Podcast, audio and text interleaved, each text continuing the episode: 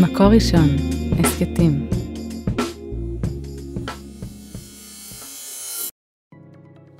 פרנץ אורי בועז, גרמני ממוצא יהודי שחי באמריקה בראשית המאה ה-20, נחשב לאבי האנתרופולוגיה האמריקאית.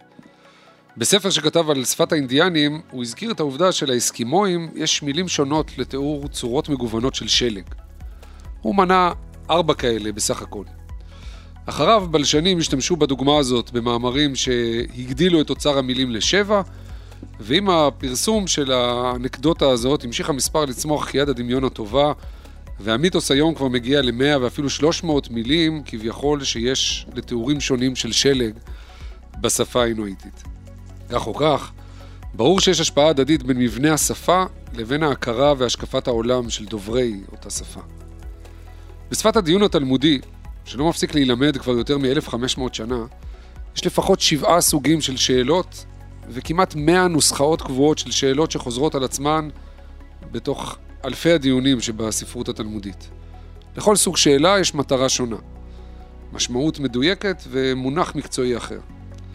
יש שאלות הבהרה ובקשת הסבר למילים ולביטויים, ויש שאלות זיהוי ושאלות להנמקה, ויש שאלות שמעלות ספק, ויש קושיות שהן באות להציג מחלוקת, ויש ביטוי מיוחד טיובטה בארמית שמציע עימות, ויש ביטוי לסתירה וגם להתקפה על ההיגיון של הדובר, ויש תמיהות מסוג אה, פשיטה, שזה מה החידוש בדבריך, או מסוג צריכה, כלומר מה הצורך בכפילות הזאת, וגם שאלת איפכא מסתברא המפורסמת, ועוד שאלות פתוחות רבות.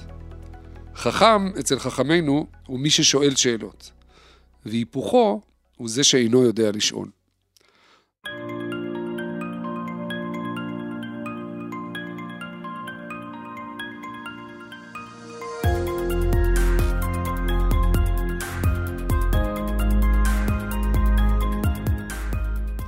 ברוכים הבאים להסכת של אה, אומת החדשנות מבית אה, מקור ראשון. אתם מאזינים לסטארט-אפ, הסכת שבו אנחנו משוחחים על יזמות, על חדשנות ועל חשיבה יצירתית ועל הקשר של כל אלה לראש היהודי ול Start-Up Nation.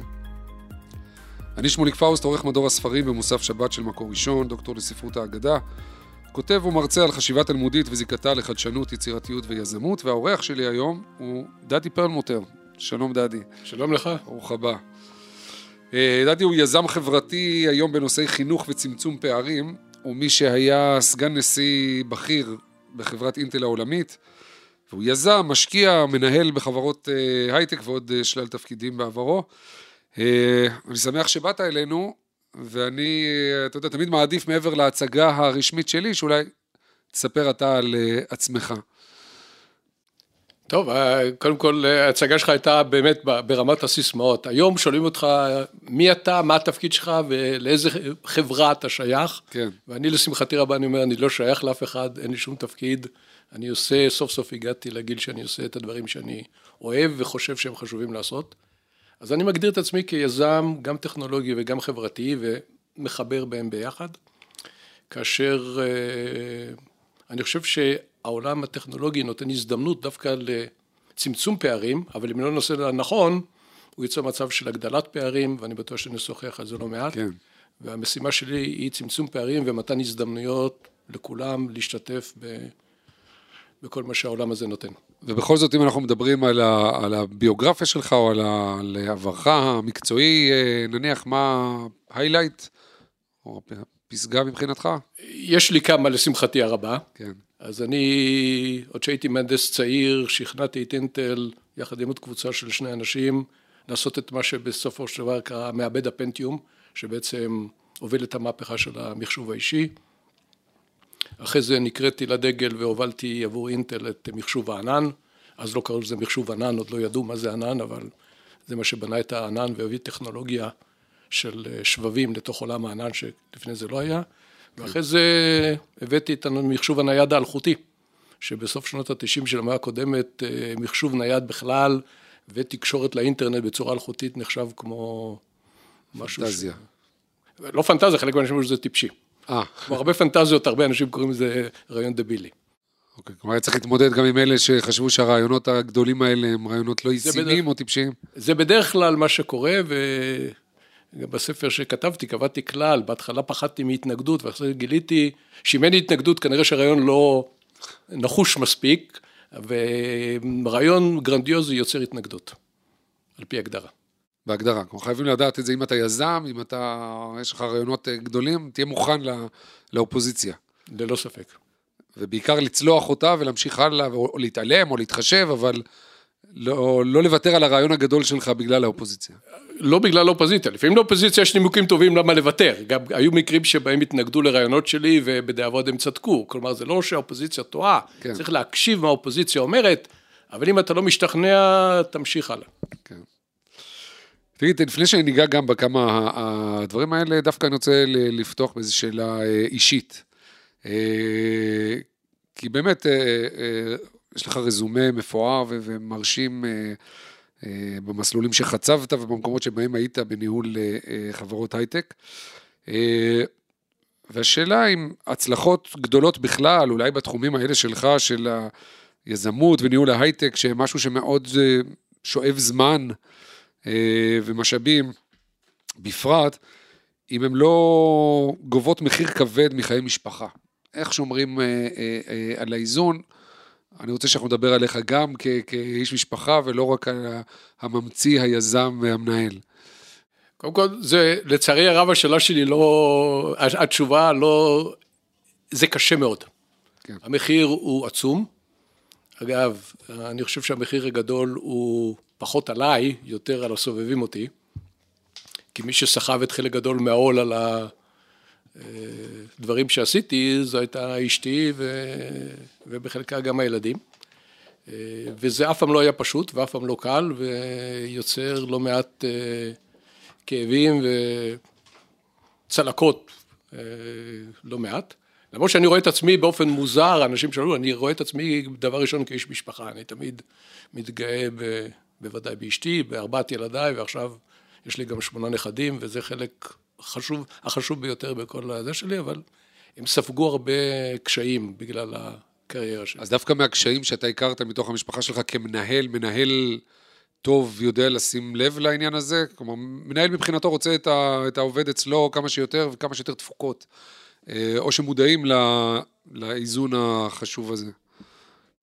אני, אני מהסס להשתמש במילה איזון, כי אם אני מסתכל על החיים שלי בדיעבד, אז כן. uh, המילה איזון, uh, קשה לומר שהיה איזון. אני השתדלתי מאוד, אשתי תמיד תגיד שהילדים היו, כלומר, עד היום, הילדה תבוא תבקש, אבא תעזור לי, אני צריכה משהו מהנכדים, אני עוזב הכל ו, ורץ.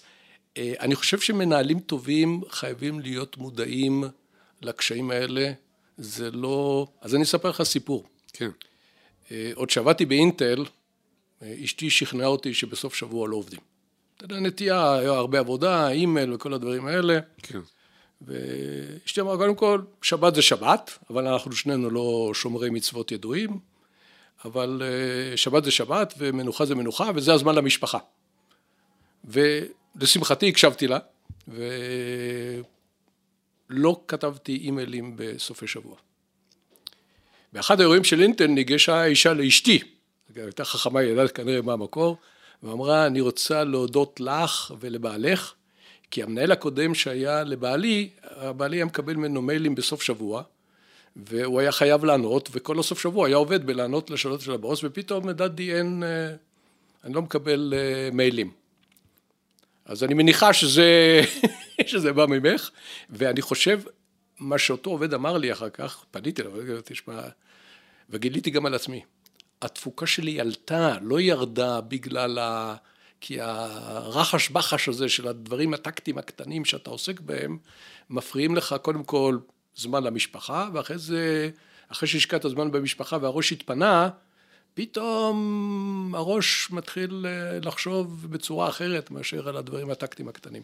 שזה ממש אה, כמעט א' ב' של אה, יצירתיות שמדברים עליה היום. חייבים את ה... את הפסק זמן הזה לעשות משהו אחר, ודווקא לפנות למוח את הזמן, שדווקא כשאתה מטייל בטבע, או, או עם המשפחה, או עושה כל פעילות אחרת שהיא לא זאת שבה אתה ממוקד עכשיו בפתרונות אה, מעשיים, אז אה, אולי הדברים שאתה שובר עליהם את הראש, אה, הפתרונות אה, ייוולדו דווקא במקומות האלה. אה, שאנחנו יודעים היום ממחקרי מוח, שככה מוח אה, אה, עובד. מערכת אחת ממשיכה באחורי הראש לעבוד בשקט על הפתרון, ודווקא זה שאתה נותן לה קצת מנוחה, וזה שאתה פותח לעצמך אופקים חדשים, רואה דברים אחרים, חווה חוויות אחרות, זה חוזר אליך לפעמים בדמות של פתרון יצירתי ל... לא, ללא ספק, זה נכון, ואני לא עשיתי מחקרים, אבל אני יודע על הניסיון האישי שלי. אני זוכר שאשתי הייתה משווה אותי לחברים שהיו לומדים, למדו בטכניון, והם היו לומדים אל תוך הלילה למבחנים, ואני בשעה שמונה, תשע בערב מפסיק. אגב, גיליתי בדיעבד שקראתי שעשיתי את הדבר הנכון, בגלל שהראש מאבד בזמן השינה, החומר נטחן והמוח מטייל אותו, לעומת זאת אם לא ישנת כל הלילה, לא רק שאתה עייף, אלא גם לא עשית את העיבוד הזה. והזמן הזה, בין אם זה בערב, בין אם זה לעשות משהו אחר, אצלי זה בעיקר אה, משפחה, ילדים, נכדים שאני מאוד אוהב לשחק איתם, וגם מדי פעם אומרים איזה משהו שמבזיק לך איזה רעיון, בגלל שהילדים, אין להם מגבלות של המציאות בכלל, אז הם לפעמים שואלים שאלה שאומרת, אופס, יש פה משהו מעניין. כן, מה שאסף כץ, אורח אחר שלנו בפודקאסט, אה, קרא אה, ילדים הם התסריטאים הטובים בעולם. כן, רק אנחנו צריכים לא לקלקל אותם אחרי זה במערכות החינוך שלנו. נכון. אה, התחלת לומר שאתה באמת צריך אה, אה, לומר למאזינות ולמאזינים שלנו, אתה באמת האדם שעומד מאחורי כמה מהמהלכים המשמעותיים שהקפיצו את, את עולם המחשוב בעשורים האחרונים, בעצם אני חושב שזה לא מוגזם להגיד ששינו את עולם הטכנולוגיה שאנחנו מכירים אותו היום בכל בית, בהקשרים הביתיים בכל מקום בעולם. הזכרת את המעבד הפנטיום והמחשוב הענן. וכל הפריצה של הניידים, של המחשבים הניידים, תקשורת אה, נתונים אלחוטית, כל אלה שהיום אנחנו מובנים מאליהם בשבילנו. ודווקא בגלל שאתה כל כך עתיר ניסיון בתחומים האלה, בעולמות האלה, אז בוא נדבר על יזמות. יזם בעצמך ונפגשת, אני מניח, עם אין ספור אה, אה, יזמים, ובארץ ובעולם, ואולי יש לך נוסחה, או, או אפילו סיפור או היגד על מה עושה יזם ליזם טוב, מה... איך באים רעיונות, מתי הזמן הנכון ל- ל- ליזום שינויים, ומה עושה אותך בסוף ליזם מצליח. אני אנסה ככה לתקצר, כי אפשר לכתוב ספרים על הדבר הזה. אני חושב שיזם זה מישהו שמשהו בוער לו בבטן. אגב, בפודקאסט אה, ששלחת ודיברתי, יזם לא חייב להיות דווקא חדשן. גם יזם שבונה בניינים, אה, אולי גם הוא חדשן, הוא בונה שכונה במקום שאף אחד לא חשב שהיא תהיה שכונה מבוקשת והיא הופכת להיות מבוקשת, גם זו יזמות ובחלק מהאלמנטים גם חדשן, הם פרצו פריצת דרך בצורת המכירות וכל הדברים האלה. אז צריך למישהו איזה, איזשהו רעיון. יזם טוב מקשיב לבטן שלו, לא רק לראש, וגם מקשיב לאחרים סביבו. אה, הרבה אנשים מתגאים בזה שהרעיון שלהם, מכל הרעיונות שתיארתי, בחלק מהם לא אני בעל הרעיון המקורי, בחלק מהמקומות אנשים אחרים אה, זרקו לי רעיון, אני אספתי אותו ופיתחתי אותו למשהו אחר, אבל החוכמה בסוף של יזם זה לעשות מרעיון, אנשים ברעיונות יש מיליונים. כן. אנשים שעם רעיונות, שבסוף גם עשו איתם משהו, יש הרבה פחות. והעשייה הזאת דורשת גם יכולת ביצוע, אבל בעיקר תעוזה ואומץ. בגלל שדיברנו גם קודם, ההתנגדות, הפחד, זה כן יצליח, לא יצליח, מדובר בכסף, מדובר בזמן, מדובר ביחסים עם המשפחה, מדובר פה בהמון אה, מכשולים אפשריים, מכשולים ותשלומים, שאת גודל התשלומים אתה יודע, האם זה יצליח או לא יצליח אתה לא יודע, וצריך את האומץ הזה לעבור את אותו סמבטיון, את אותו אה, מיצר אה, קשה, ולהגיע לצד השני, ולהביא בסוף משהו שהוא אני קורא לו מוצר במובן הרחב, משהו שאנשים אומרים, כן, זה משהו שאנחנו צריכים. אני תמיד לדוגמה, אתה יודע, ששאלנו פעם את סטיב ג'ובס על האייפון, אז הוא, הוא לא עשה מחקר שוק ובדק שצריך אייפון. הוא אמר, שאנשים יראו אותו, הם ידעו שזה מה שהם צריכים, אבל עד שהם לא יראו אותו, הם לא ידעו, ויזם טוב, יש לו בבטן תחושה שאפילו אם אנשים לא יודעים וזה לא מה שהם מבקשים, זה משהו שברגע שהם יראו, הם ירצו. אגב, מה זה שאלנו פעם את סטיב ג'ובס בפגישה? כן. שפגשת אותו? כן, כן. אה, הוא ואני נפגשנו לא מעט, אני וחלק והנהלה שלו והנהל של אינטל, בגלל בשנת 2005 אה, הוא החליט אה, של אינטל, מוצרים שפותחו באינטל ישראל הם המוצרים הנכונים שמתאימים למקבוק מקבוק אר, בעצם היה לו בראש את המקבוק אר, וכשהוא ראה את המוצר שלנו שפותח בישראל, את אותו מחשב נייד לנוטבוקס, הוא אמר, זה מה שאני צריך, למה שכבר יש לי בראש שאני רוצה לעשות, אבל עד עכשיו לא ידעתי איך לעשות אותו, כי לא הייתה את הטכנולוגיה, אז נפגשנו לא מעט, על, היו לנו הרבה ויכוחים, מריבות, אבל... כן, אדם מעניין, כמו, כמו שמספרים עליו. הוא איש מאוד מעניין, הוא איש מאוד ייחודי, איש לא קל. כן. הוא רואה את האמת שלו וקשה מאוד לשכנע אותו, אבל הוא גם משתכנע מדי פעם. אבל הוא מאוד יצירתי, הוא חושב אה, אחרת. הוא חושב מבחוץ פנימה. אנשים טכנולוגיים בדרך כלל חושבים מהטכנולוגיה החוץ, יש שם טכנולוגיה, מה אני עושה איתה? הוא כמו שסיפרתי מהסיפור על המקבוק אר, הוא היה לו בראש את המוצר והוא חיפש את הטכנולוגיות, או גם באייפון, המסך טאצ' שהיה קיים לפחות עשור לפני שהיה אייפון ואייפד, אבל הוא ידע איך הוא רוצה לחבר אותו, היה לו את החזון, והוא ידע למצוא את הדברים הנכונים ולחבר אותם, לעשות משהו שלא נעשה קודם, או לא נעשה בצורה הזאת קודם. כלומר, זה לא, זה לא, לא מפתיע שכשמחפשים איזה, איזה מודל לחשיבה יצירתית וגם ליזמות ש, שמצליחה, הולכים אליו. אה, יש, אתה, אתה אספת גם ב, אה, ב, בספר איזה מין, אה, לא יודע, עשרת הדיברות כאלה לחדשנות, לחדשנים. שיש הבדל מסוים בין יזם, שאנחנו מדברים על יזם, לבין אה, אה, חדשן, למרות ש, שיש הרבה מאוד קווי דמיון. אולי אתה תרצה לומר משהו על זה. אה, כמה כללים כאלה של מרכזיים בעיניך לחדשנות? כן, אני שמתי את זה בגלל ששאלו את השאלה הזאת, וניסיתי להגיד, לפחות מההתנסות שלי, מה, מה הם הדברים החשובים, ויש כמה ש...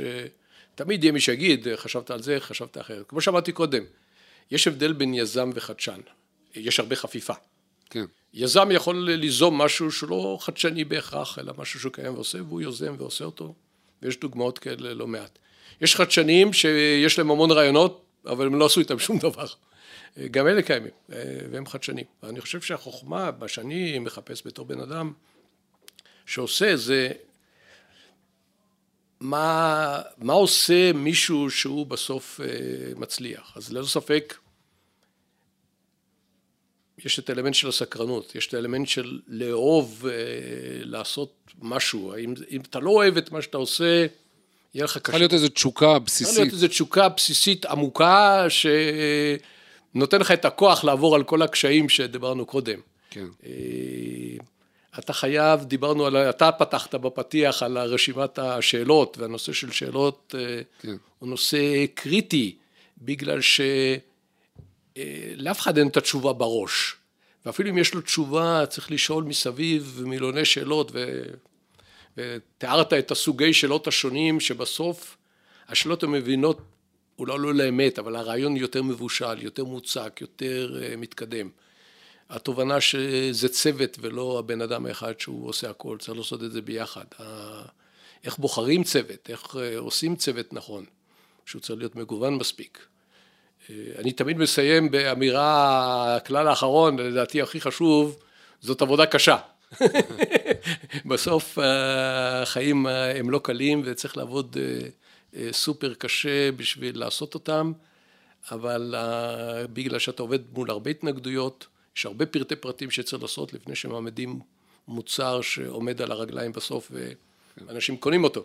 אני אגב, בכיתה ד' לדעתי, ג' או ד', אה, קיבלתי מה, מהמורה שלי אה, איזה מין אה, סימניה כזאת או שלט כזה, שאם אני לא טועה זה היה ציטוט של הרב קוק, שכתוב שם שגאונות חבר, ואני זוכר אותו עד היום, את הציטוט הזה מכיתה ד', גאונות חברה לעולם במתנה ובעבודה. כלומר, מתנה זה, זה ממש החלק הראשון שדיברת עליו, זה הכישרון, היצירתיות, היכולת, הכישרון הבסיסי שלך, אבל צריך עבודה קשה. בלי לעבוד על זה, רק הכישרון לבד לא, לא בהכרח יוליך אותך לעצמך. אני חושב שזה שיעור סופר חשוב, ואני מדבר איתו גם עם הילדים, וזה אבא שלי, עליו השלום, היה טוחן לי את זה כל הזמן. כישרון שלא עושים איתו שום דבר, זה כישרון מבוזבז, וזה חטא גדול. היה לך כישרון לעשות משהו, אבל זה עבודה קשה. אי אפשר, אי אפשר להתחמק מעבודה קשה. היא חלק, מה, חלק משמעותי מהסיפור. אוקיי. בהקשר של, אתה אומר פה כמה דברים, ואני, הכללים שציינת ל, ל, לחדשנות, אה, אצלי מהדהדים, כמו שפתחתי בנושא של שאלות, וגם נגיע אליו, אצלי מהדהדים דברים שבעיניי אה, אנחנו לומדים אותם באמת מדפוסי החשיבה אה, שהולכים כל כך אחורה עד לבית המדרש מה, מהתקופה התלמודית. אה, למשל שיתוף הידע שדיברת עליו, או, או לאסוף צוות, אתה לא עושה דברים לבד. בעצם כל היצירה הזאת של חז"ל היא יצירה קולקטיבית. חלקה אנונימי, זה לא שאתה אפילו זוכר תמיד מי הוא, מי המציא מה, אבל זו זה סוג של עבודת אה, צוות, עבודה בחבורה, חשיבה של אה, קבוצה שלמה שיושבת יחד והם מייצרים יחד את הידע. אה, והמון אמירות שלהם, או כמה וכמה אמירות שלהם בהקשר הזה, על החשיבות של, של חברותה, או, או אם יש פתגם אחר, שאין סכין מתחדדת אלא בירך חברתה. אתה רוצה לחדד את עצמך, זה אתה לא יכול בתוך עצמך, אתה חייב להתחדד על ה... מול הרעיונות שלך, כמו שאמרת, גם זה יכול להיות מול התנגדות של uh, מישהו אחר. ואם נחזור לעניין של השאלות, אני רוצה לצטט uh, באמת מהספר שלך, uh, מוליכים להצלחה, uh, וזה יתחבר כמובן לפתיח. Uh, אתה אומר שם, ככל שהתקדמתי בקריירה, גיליתי שחשוב יותר שידע לשאול את השאלות, ושאת התשובות אני יכול להשאיר לאחרים. כמנהל בכיר שאחראי על כל המוצרים של אחת החברות הגדולות בעולם, התפקיד המרכזי שלי היה לשאול שאלות. להגדיר אותה נכון, ולמצוא את האנשים שיוכלו לענות עליהן. כלומר, בשלב הזה הבכיר בחייך המקצועיים, גילית שההתמחות הניהולית, אולי הפוך מאינטואיציה, שהיינו חושבים שהמנהל הוא היודע הכל, זה שאתה צריך, הולך, פונה אליו עם שאלות כדי שהוא, שהוא ייתן לי תשובות מוסמכות, אתה אומר אולי כמעט להפך. המנהל הטוב הוא זה שיודע לשאול את השאלות הנכונות, וכך הוא מפעיל את האחרים, שואל שאלות וכך הוא מתקדם. אני חושב שזה נשמע כמו איפכא מסתברא, אבל זה ממש כך. אמ, אני זוכר, היה לי שיחה, אבא שלי היה בצעירותו מלטש יהלומים, ואחרי זה היה מנהל מפעל. והייתה לו, כשקיבלתי את המשרה הניהולית הראשונה שהייתה לנו שיחה על מנהל בהייטק לעומת מנהל מפעל, והוא הופתע מזה שאני אומר שאני מחפש אנשים שיודעים יותר טוב ממני, כי הוא אצלו, הוא היה מומחה, הוא היה לו את הניסיון, הוא ידע בדיוק איך מלטשים ואיך מחזיקים ואיך עושים את זה, ויש שם תורה שלמה, אחרת האבן לא מקבלת את הערך המתאים, ואני אמרתי בדיוק הפוך, הסיכוי שלי לדעת יותר טוב מהעובדים שלי הוא נמוך, ולכן הג'וב שלי, אני כמו מנצח בתזמורת, אני צריך להאזין שהמוזיקה יוצאת טוב או לא יוצאת טוב, כלומר אני צריך הרבה ניסיון והרבה ידע, אבל הידע שלי הוא לא לתת את התשובה אה, לעובדים, אלא לזקק את השאלה ולהבין מהתשובה כמה היא מקרבת אותנו למטרה, וזה אומנות אה, שמשתפרת עם הזמן. הייתה לי גם קריקטורה שצייר עבורי אחד העובדים שלי, שמנהל מורט את שערותיו ואומר לעובד, לכל הרוחות עשית בדיוק את מה שביקשתי ממך. אני תמיד אמרתי, למה שמתי את זה? כי אני לא רוצה שאנשים ידעו בדיוק מה שביקשתי, אני רוצה שאנשים יבינו את רוח הדברים, מה שבצה"ל קראו רוח המפקד, אבל בסוף הם יצאו למשימה מתוך הבנה מה הם צריכים לעשות, אבל לא את הרשימה של 15 הדברים שדדי אמר בדיוק מה לעשות מתי, הם צריכים תוך כדי תנועה לנווט את ענייניהם, ולא לבוא אליי כל פעם שהם לא יודעים מה לעשות, אלא למצוא את התשובה, מתוך הבנה שהצוות כולו מבין לאן הולכים, זה לא כל אחד עושה מה שהוא רוצה והולך לאן שהוא רוצה, וזה חלק מהסיפור, והוא שונה לחלוטין. ובאמירה הסופית, בתקופה הנוכחית שבו הכל משתנה כל הזמן, היכולת שלך כמנהל בכל תחום לדעת יותר טוב מהעובדים שלה היא הולכת ויורדת. כלומר המנהל החכם יודע הכל שאומר לה כולם מה לעשות, זה מת. כן. מה ההבדל בין מנהל למנהיג? זו שאלה מורכבת, כי לכל אחד יש אלמנטים.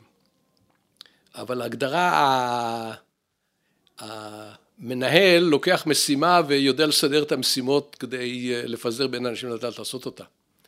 המנהיג יוצר צוות ומתווה כיוון ונעזר בצוות להתוות את הכיוון ומוביל או מוליך את האנשים אה, לבצע את המשימה לא מתוך זה שנתנו להם פקודות אלא מתוך אמונה ו...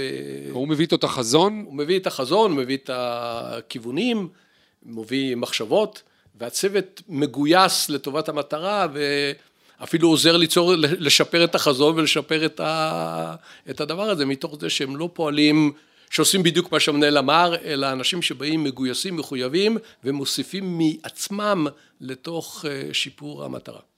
כלומר המנהיג, והוא יכול להיות מנהל אה, לצורך העניין. או יש מנהיגים ה... אה, שהם גם מנהלים טובים, שגם בסוף יודעים גם איך להזיז את ה... לא תמיד זה הולך ביחד, אבל... לא תמיד הולך ביחד, ויש לא מעט אנשים שהם לא, ויש מיעוטם יודעים גם וגם. אבל אתה אומר שבראש הפירמידה, במובן כזה או אחר, יהיה מישהו שהוא, יש פה איזו תוספת של רוח, כלומר באמת... חזון, אה, אולי אפילו תכונות אה, אישיותיות של כריזמה, או, אבל יש כאן איזה משהו שיכול לסחוף, יכול בכוח האמונה שלו בדרך, או ב, ב, אפילו במוצר, לא משנה, במה שהוא מציב לנגד עיניו כיעד, אה, יכול לסחוף אחריו את, ה, את הצוותים, את העובדים, את החברה. זה נכון, ואחד המעברים, ואני זוכר, בנושא כבר בשנות ה-90 ובשנות ה-2000, אתה לדבר על מנהיגות וניהול. כשאתה מנהל עשרה אנשים, חמישה אנשים, אז אתה כל יום רואה אותם, מדבר איתם, אתה יכול להגיד להם מה לעשות.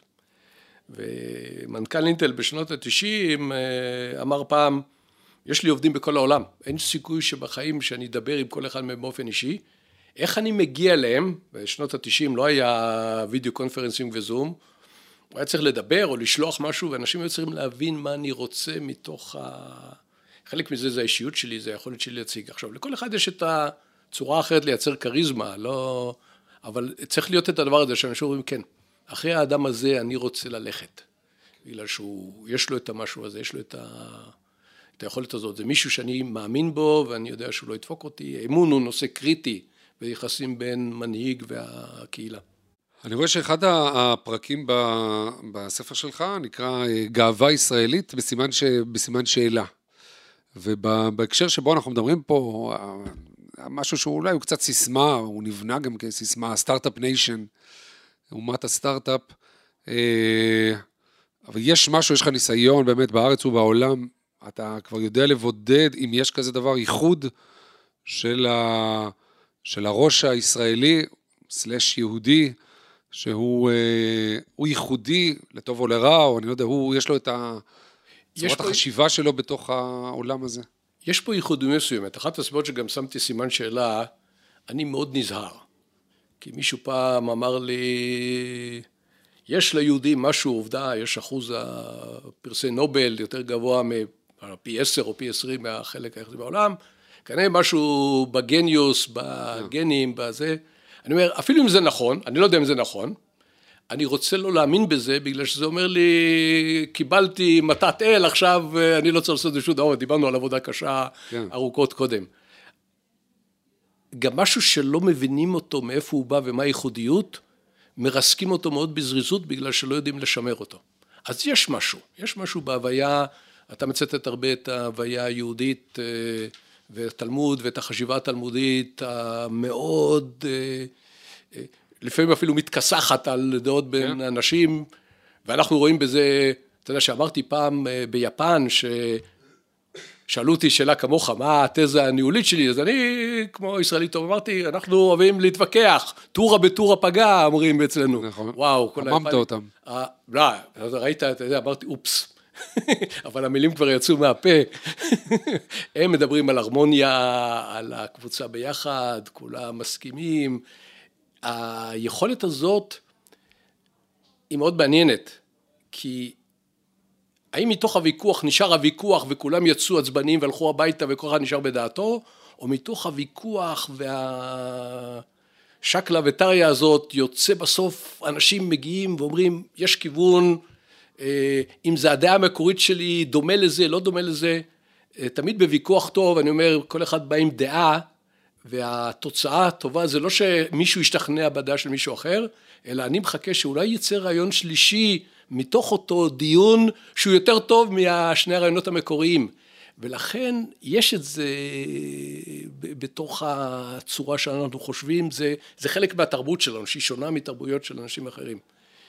גם אופן הגידול שאנחנו עושים, החשיבה אה, של אה, עצמאות של ילד, שהילד צריך לתת לו קצת את המרחב מחיה שלו, זה, אתה יודע, מישהו אמר, אני חושב שאפילו בזה שלך, עם העמידה בתור ב, yeah. כן. באירופה, לעומת שאנחנו לא עומדים בתור, אז כולנו סובלים מהעסק הזה, אבל הרצון הזה כל פעם לחפש את ה...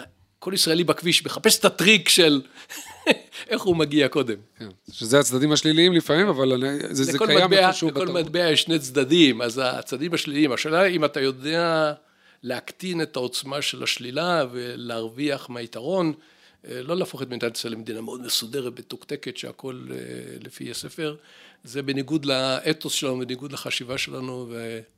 וזה נכון לצבא, וזה נכון ללימודים באוניברסיטה, וזה נכון למקומות עבודה הטובים. נותנים את היכולת הזאת להתפרע קצת, בהנחה שבסוף זה מתכנס לאיזשהו משהו שיוצא ממנו משהו.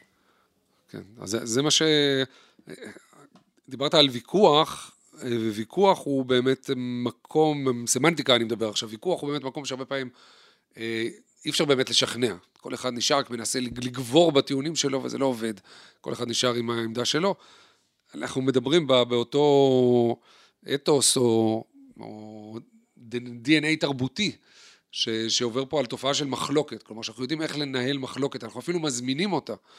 כמו שדיברנו על, אה, אתה, אתה בא עם רעיון טוב ואתה מזמין אליך את ההתנגדות, כדי שזה יחדד לך טוב יותר את הרעיון, ואולי תלמד משהו מאחר. כלומר, יש כאן איזה, צריכה להיות תרבות דיוק, תרבות של מחלוקת. של, אה, זה כבוד הדדי שהוא לא כבוד אה, טקסי, של נימוסים. אלא אמונה עמוקה, שלמרות שאתה יכול להיות שהגעת עם דעה הפוכה לשלי, אבל יש הרבה אמת במה שאתה אומר, ואני מקשיב לזה בצורה מלאה. אני אגיד לך פה שני דברים. אחד, בסיפור, אחד העובדים שלי תמיד היה אומר, מה זה דיון טוב? שהגעתי לדיון עם הדעה שלי, ויצאתי עם דעה שונה מהדעה שלי. כלומר, מישהו הביא טיעונים חזקים, שאמרתי, אופס, הוא יותר צודק ממני.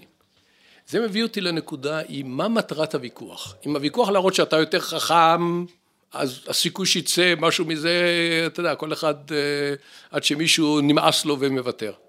אם המטרה היא להרבות חוכמה, ולא הרעיון שלי ניצח, אז הרעיון שלי יתקבל יותר מהרעיון שלך הפעם, בשבוע הבא זה יהיה רעיון של מישהו אחר. אם המטרה היא לצאת בסוף עם הרעיון הטוב ביותר האפשרי, והוויכוח הוא בשביל לשייף אותו, לסדר אותו, לארגן אותו, להבין את כל הבעיות והיתרונות והחסרונות מכל הכיוונים, ויכוח טוב, אם יוצר את זה, כולנו הרווחנו. זה, זה בדיוק אגב, שוב אני חוזר לאמירה חז"לית, שמשתמשת לכאורה בפרדוקס, של קנאת סופרים תרבה חוכמה. קנאה זה נשמע לנו, זה נשמע לנו כמו תחרות, כמו הדבר האחרון, כי כל אחד, כמו שאתה אומר, רוצה להראות שהוא גובר והוא חכם יותר, והם דווקא מדברים על קנאת סופרים שבסוף תרבה את החוכמה אה, אה, בעולם, דווקא מתוך התחרות ה... אפילו האישית הזאת. ללא ספק, אני, אני חושב שפה יש כמה דברים שהם נראים לכאורה סותרים, אבל הם לא סותרים לחלוטין, ואני באמירה הזאת של חסל, אני מסכים לחלוטין. אני חושב שדיברנו קודם על מנהיגות, אני חושב שמנהיג טוב יודע לוותר על האגו, ולאנשים גדולים, חשובים, אה, הגיעו לאן שהגיעו בגלל אגו, אני לא מזלזל בעסק הזה, אבל מתי המטרה יותר חשובה מהאגו, ומתי מישהו בא עם איזה כיוון, או שאני שוכנעתי שאני טועה. ואחד הדברים שהצליחו לי, אגב לא בכוונה, ש... ואני מדבר על זה גם בספר, שנכשלתי, והראשון שעמד לפני מאות עובדים והודה, הטעות שלי, אני אשם, אני פחדתי שאנשים יגידו, בסדר, בשביל האשמת הזה אני לא רוצה לעבוד, דווקא אנשים אמרו לי, פנו אליי אחר כך, בגלל זה, בגלל שידענו שטעית. זה לא שגילית לנו את אמריקה, ידענו שטעית, עצם העובדה שהבנת שטעית, הבנת מה עשית, ואתה עכשיו אומר, אני הולך לעשות משהו אחר, כי המשהו שהצעתי שאני הולך לעשות היה עוד יותר מסוכן מהדבר הקודם שלא הצליח. הוא הצליח בסופו של דבר, אבל אם לא הייתי מוביל את האנשים אחריי, לא הייתי מגיע לכלום. ועכשיו אתה מוביל או, או, או יזם בתחום הזה של, של פערים חברתיים, של, אתה רוצה לספר לנו קצת על, ה, על התפיסה ועל היוזמה החברתית שלך, מה בעצם מניע אותך היום? בוא נאמר, המצב, כולם מדברים על ה Start-Up Nation. אני חושב שהספר הזה עשה עבודת יח"צ טובה מאוד למדינת ישראל, אבל הטיעון שלי הוא שמדינת ישראל היא לא Start-Up Nation. בתוך מדינת ישראל קיימת תת-מדינה. אנחנו יודעים להגדיר את גבולותיה, אנחנו יכולים להגדיר את, ה, את אה, זהות הנתינים שלה בצורה די טובה, ואני חושב שכולם יודעים. אין שום סיבה שזה יהיה בצורה הזאת. אני חושב שהיתרון של כולנו יהיה אם יהיו יותר אנשים שיהיו שותפים. זה לאו דווקא בסטארט-אפ או לעשות אה, סטארט-אפים, אלא העולם הטכנולוגי, אחד היתרונות הגדולים של העולם הטכנולוגיה, וגם הקורונה הוכיחה לנו, אה, המרחק והמיקום פחות משחק אה, תפקיד. כוח פיזי פחות משחק, משחק תפקיד. המין, זכר או נקבה, לא משחק תפקיד. כלומר, יש פה הזדמנות אם אנשים מקבלים, אנשים או אנשים מקבלים את הכלים הנכונים בילדות ובבגרות, כל אחד יכול לעשות, ויכול לעשות את זה מישראל. אחת הסיבות שהסטארט-אפ ניישן צמח, בגלל שלבנות בניין או למכור אה, זה קשה מרחוק. אבל שהשוק במיוחד בעולם שהוא Cloud Computing ואת המוצר שלך אתה שולח באבחת אה, דרך ביטים למקום אחר או לא משנה מה, אתה יכול ליצור קשר עם כל בן אדם בכל מקום בעולם בכל רגע נתון, זה מקור עוצמה למקום מרוחק ולמה לא לשתף יותר אנשים בדבר הזה? ולא מסיבות אלטרואיסטיות אלא מסיבות של מתן הזדמנות, אני חושב שבצורה הזאת ותמיד אני אומר אם יושבים בתוך חברה ואני רואה את זה מניסיוני יושבים ליד השולחן בארוחת צהריים, יושב אה, ערבי, או יושב אה, יהודי דתי או חרדי, ופתאום מגלים שבסופו של דבר דעות שלנו שונות, אמונות שלנו שונות, אבל בוודאי שמדברים על עבודה, כל אחד מביא ערך, ואפשר גם להקשיב למשהו אחר, ופתאום יש אפשרות להגיע לשיח גם ברמה אחרת. וזה החלום שלי והחזון שלי, שדרך החיבור הזה אז לא שאנשים יסכימו בהכרח, ולא שכל המחלוקות תיפתרנה, ואם הן תיפתרנה יהיו חדשות, מעניינות אולי יותר אני מקווה, וזה חלק מהחלום והחזון. החלום לא מתמקד דווקא בתוצר, כאילו תוצר לוואי הזה של, אה, של השיח של אנשים שמגיעים ממקומות אה, שונים, אלא בעצם לפתוח את העולם הזה, כמו שאתה אומר, את מדינת הסטארט-אפ, או המדינה הטכנולוגית הזאת, לפתוח את ההזדמנויות. בוודאי. לפריפריה, לכל, לכל מקום לפריפריה, לכל, לכל אנשים, ואני חוזר ממצגת שנתתי בג'וינט, יש לי את המספרים. 62 אחוזים מתעשיית ההייטק זה גברים יהודים לא חרדים. ואתה גם יכול להגדיר איפה הם גרים פחות או יותר. וגם אלה שהגיעו מהפריפריה אה, כבר עברו דירה. אני לא חושב, דיברנו קודם, אני לא חושב שה-IQ של האוכלוסייה הזאת הוא באופן יוצא דופן יותר גבוה, אני חושב שאותו דבר, אני מכיר לא מעט ערבים, לא מכיר, גם נשים חרדיות שאני עוסק בזה לא מעט, לא פחות אינטליגנטים, לא פחות יצירתיים, רק תביא את הכלים ואת היכולות, אני חושב שמה שאותם גברים יהודים לא חרדים רוכשים במהלך ההתפתחות האישית שלהם עוד מימי בית ספר, הרבה כלים והרבה יכולות, כולל שירות צבאי וכל הדברים האלה, שבאוכלוסיות אחרות לא זוכרים להם, ונותנים להם כלים מאוד משמעותיים להצלחה בעולם מורכב. ודוח הוועדה עוסק הרבה בנושא של שירות צבאי ושירות אזרחי טכנולוגי. דוח הוועדה, רק לא, לא, לא הסברנו אותה, בשנה החולפת עמדת בראש הוועדה הבין-משרדית אה, להגדלת ההון האנושי בהייטק. אה, נכון? ועדה ממשלתית. כן. והתובנות מהוועדה שעמדת בראשה. אז כן, חלק מהתובנות, כי הם מתחברים לכל העסק הזה בצורה, את כל התובנות האלה. כן. אז הוועדה אגב הגדירה את עצמה, זה לא להייטק, אלא למה שאנחנו קוראים משרות טק, בעולם שהופך להיות כולו טכנולוגי, הרי כולנו טק בסופו של דבר.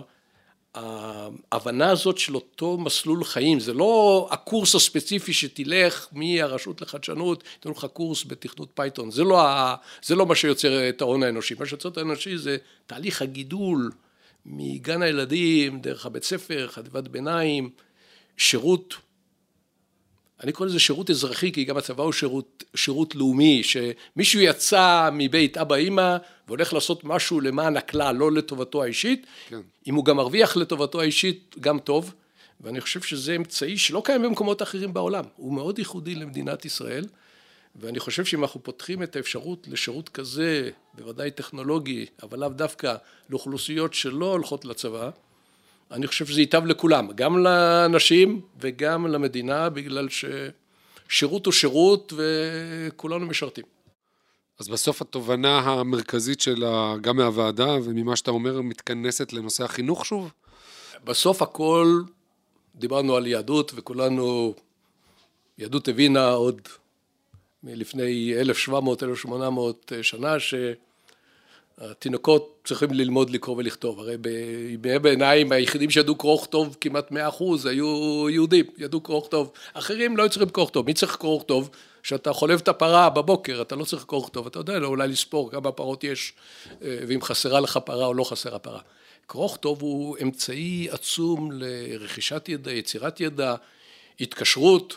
אנחנו יודעים על המכתבים בין חכמים מכל מקום בעולם, אה, אותו, אה, אותה תקשורת של החילופי דעות וכל הדברים האלה. הנושא הזה הוא, הוא, הוא קריטי ולכן החיבור הזה הוא של החינוך. איך אתה מחנך? מה אתה מחנך? מה הכלים שאתה נותן בעולם שאתה לא יודע להגיד איזה מקצועות יהיו עוד עשר עשרים שנה? איזה כלים אתה נותן לילדים כדי שיוכלו להתמודד עם עולם שבו הם יצטרכו ללמוד את המקצוע שלהם מחדש כל כמה שנים. אנחנו, דדי, מגיעים, אה, היה מעניין, לא הרגשנו את הזמן, אבל מגיעים לסיום, ובסיום זו אה, פינת הסטארט-טיפ אה, שלנו, שאני מבקש ממך, כמו מיתר אורחיי, לנסות לזקק איזושהי עצה בתחום החדשנות, היזמות, המנהיגות, ניהול, דיברנו פה על הרבה מאוד דברים שמאזינות ומאזינים שלנו יוכלו לקחת איתם הלאה. שאלת על עשר הדברים, כן. כשנתתי את ההרצאה הזאת פעם ראשונה בטכניון בקורס יזמות, המרצה אמר לי, לא צפיתי שזה יהיה הכלל מספר אחד שלך. זה הנושא הזה של התשוקה הזאת, של האהבה הזאת, וזה לא משנה למה. כל דבר שאתה עושה, אתה עושה הכל בשביל הילדים שלך בגלל שאתה אוהב אותם, לא בגלל שהחוק אומר אה, זה מה שתעשה, אתה עושה את זה בלי כל קשר למה שהחוק אומר, אתה יודע שזה מה שתעשה בגלל האהבה הזאת. אה, אני גם מגדיר שאהבה וידע הם אינסופיים, אתה כל אחד שהוא הורה לילדים יודע, יש לו ילד אחד או עשרה ילדים, הוא לא אוהב את הילד הראשון פחות בגלל שעכשיו יש לו תשע. אה, לעומת זאת, אה, מוצרים ברי קיימא, יש לך מאה שקל, עשרה ילדים, כל אחד יקבל עשרה שקלים, לא יקבלו מאה כל אחד. כן.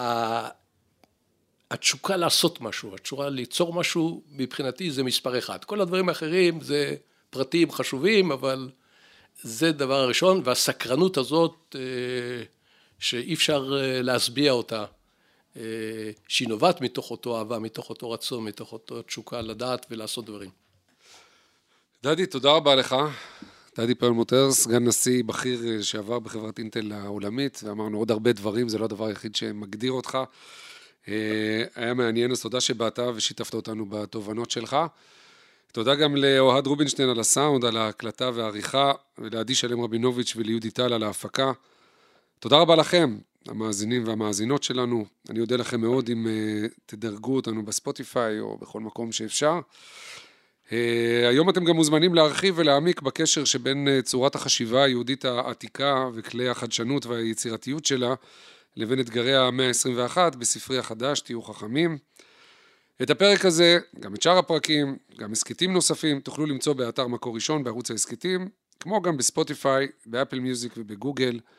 וניפגש, אני מקווה, בפרק הבא.